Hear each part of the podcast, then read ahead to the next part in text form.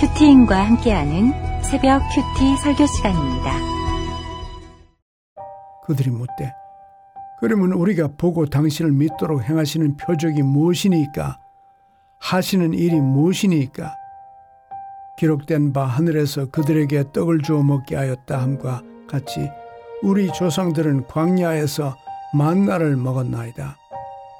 예수께서 이르시되 내가 진실로 진실로 너에게 이르노니 모세가 너희에게 하늘로부터 떡을 준 것이 아니라 내 아버지께서 너희에게 하늘로부터 참 떡을 주시나니 하나님의 떡은 하늘에서 내려 세상에 생명을 주는 것이니라. 그들이 이르되 주여 이 떡을 항상 우리에게 주소서. 예수께서 이르시되 나는 생명의 떡이니 내게 오는 자는 결코 줄이지 아니할 터이요. 나를 믿는 자는 영원히 목마르지 아니하리라. 그러나 내가 너희에게 이르기를 너희는 나를 보고도 믿지 아니하는도다 하였느니라. 아버지께서 내게 주시는 자는 다 내게로 올 것이요. 내게 오는 자는 내가 결코 내 쫓지 아니하리라. 내가 하늘에서 내려온 것은 내 뜻을 행하려 함이 아니요 나를 보내신 이의 뜻을 행하려 함이니라. 나를 보내신 이의 뜻은 내게 주신 자 중에 내가 하나도 잃어버리지 아니하고 마지막 날에 다시 살리는 이것이니라. 내 아버지의 뜻은 아들을 보고 믿는 자마다 영생을 얻는 이것이니 마지막 날에 내가 이를 다시 살리리라 하시니라.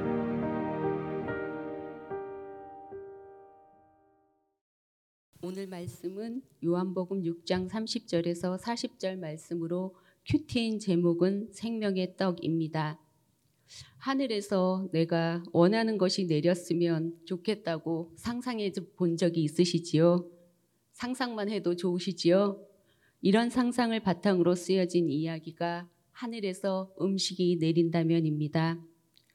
과학자가 하늘을 향해 기계를 쏘아 올려 원하는 음식이 하늘에서 내리게 만듭니다. 사람들은 환호하지만 얼마 지나지 않아 거대한 음식들에 압사당하고 썩는 냄새가 진동합니다.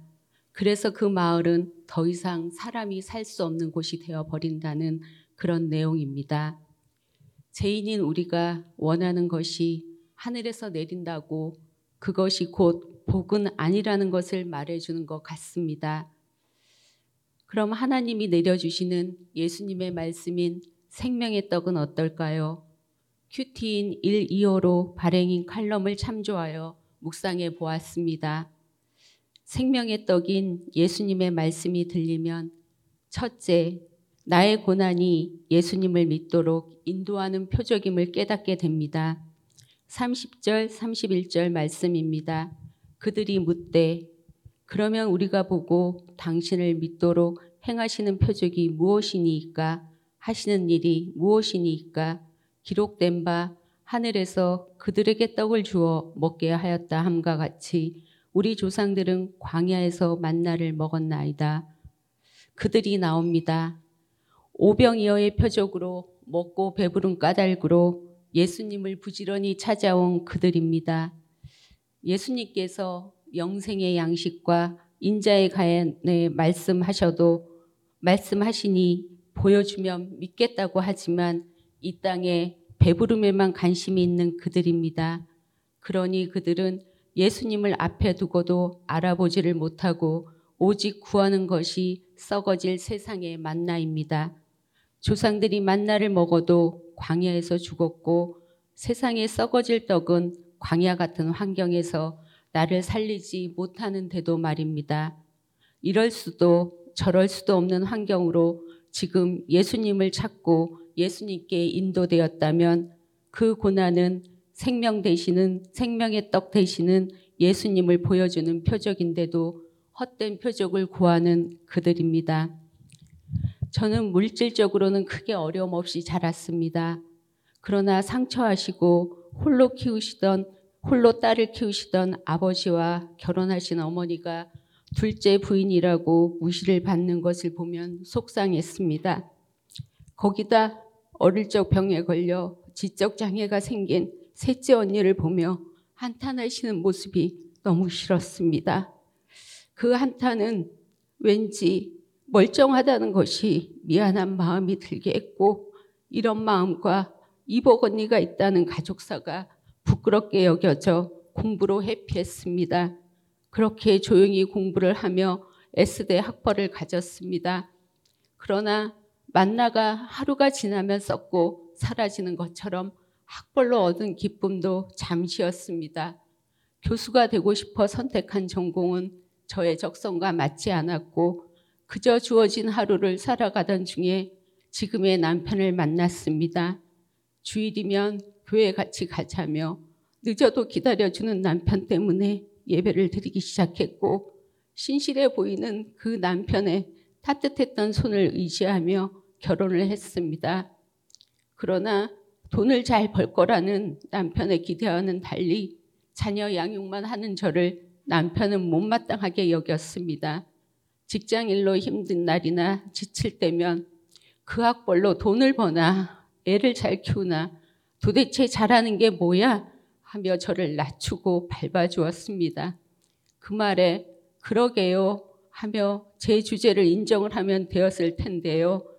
싫은 소리를 듣지 않고 착하다 인정만 받고 자라다 보니 교만했던 저는 내가 그럴 소리를 들을 사람이 아니야 하며 자녀를 잘 키워 남편에게 보여주려고 했습니다.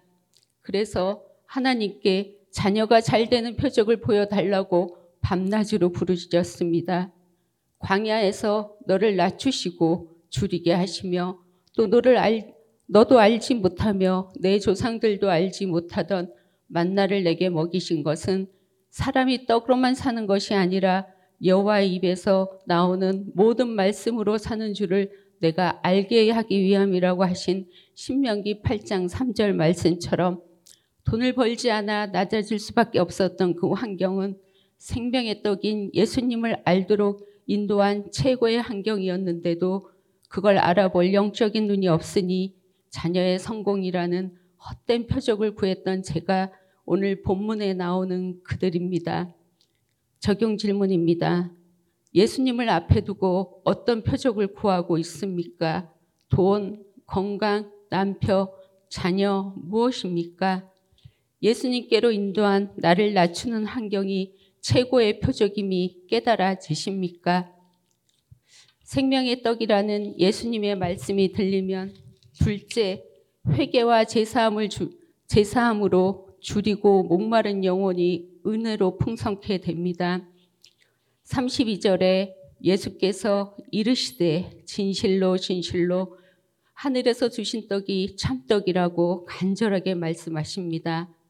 밑동 잘린 나무 같은 인생에 생기를 불어넣을 수 있는 떡은 오직 생명의 근원 되시는 하나님만이 주실 수 있습니다. 그러니 우리를 대신하여 십자가에 돌아가심으로 영원한 생명을 주시려고 이 땅에 오신 예수님만이 참떡이고 생명의 떡입니다. 생명의 떡이신 예수님께 나아오는 자는 결코 줄이지도 아니하고 예수님을 믿는 자는 영원히 목마르지 아니한다고 말씀하십니다. 어떻게 줄이지도 목마르지도 않게 하실까요? 줄이고 목마른 내 영혼에 의로운 주의 말씀을 부어 주셔서 내 죄를 회개하게 하시고 제사함의 기쁨으로 채우십니다. 그리고 울며 불며 오는 자를 결코 내쫓지 아니하시는 주님은 공동체를 허락하셔서 피투성이라도 살아가게 하십니다. 그런데 죽게 올 수 있는 것도 말씀이 들리고 죄에서 돌이켜 회개하는 것도 주님이 은혜를 주셔야 합니다. 그래서 그 모든 것이 하나님의 은혜입니다. 오매 불망 이 땅의 행복과 자녀의 성공을 위해 부르시는 저의 떼쓰는 기도에 하나님은 남편의 해외 발령으로 응답해 주셨습니다. 믿음이 얼마나 없으면 들어주셨을까요? 할 수 있는 것이 많아진 그때가 위기임을 인식하지 못하고 주어진 기회를 누리기에 바빴습니다. 낯선 땅에서 적응하기도 힘들 터인데 자녀들은 탁월함으로 저를 기쁘게 했습니다. 그렇게 세상에 치해 갈 때 뜻하지 않게 셋째를 임신하게 되었습니다.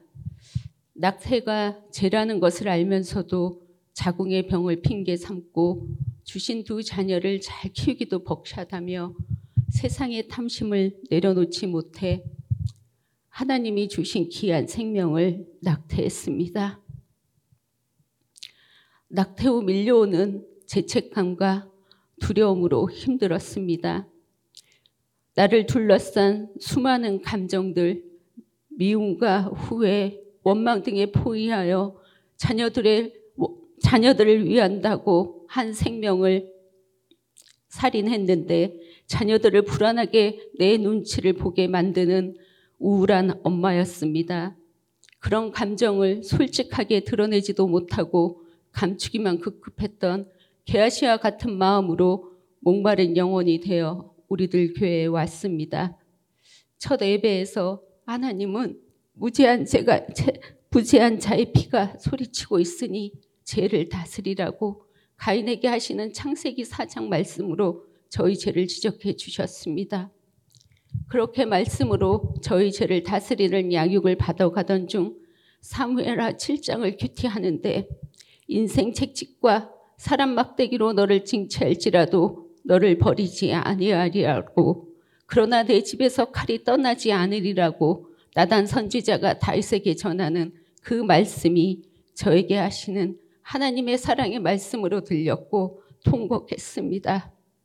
죄를 통해 자복하며 공동체에 저희 죄를 고백하니 오는 자를 결코 쫓아내지 아니하신다는 37절 말씀처럼 함께 울어주는 우리를 주셨습니다.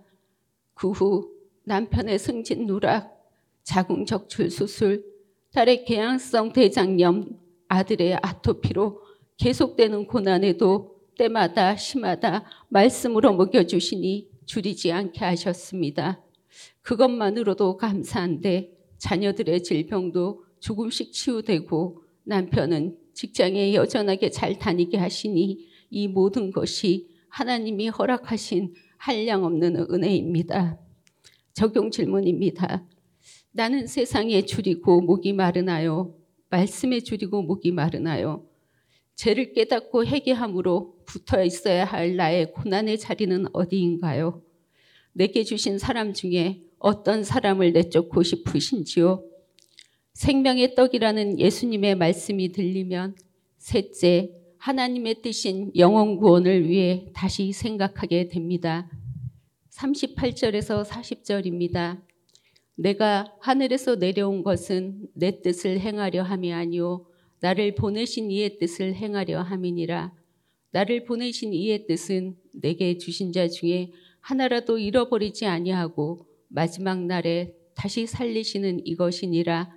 내 아버지의 뜻은 아들을 보고 믿는 자마다 영생을 얻는 이것이니 마지막 날에 내가 이를 다시 살리리라 하시니라.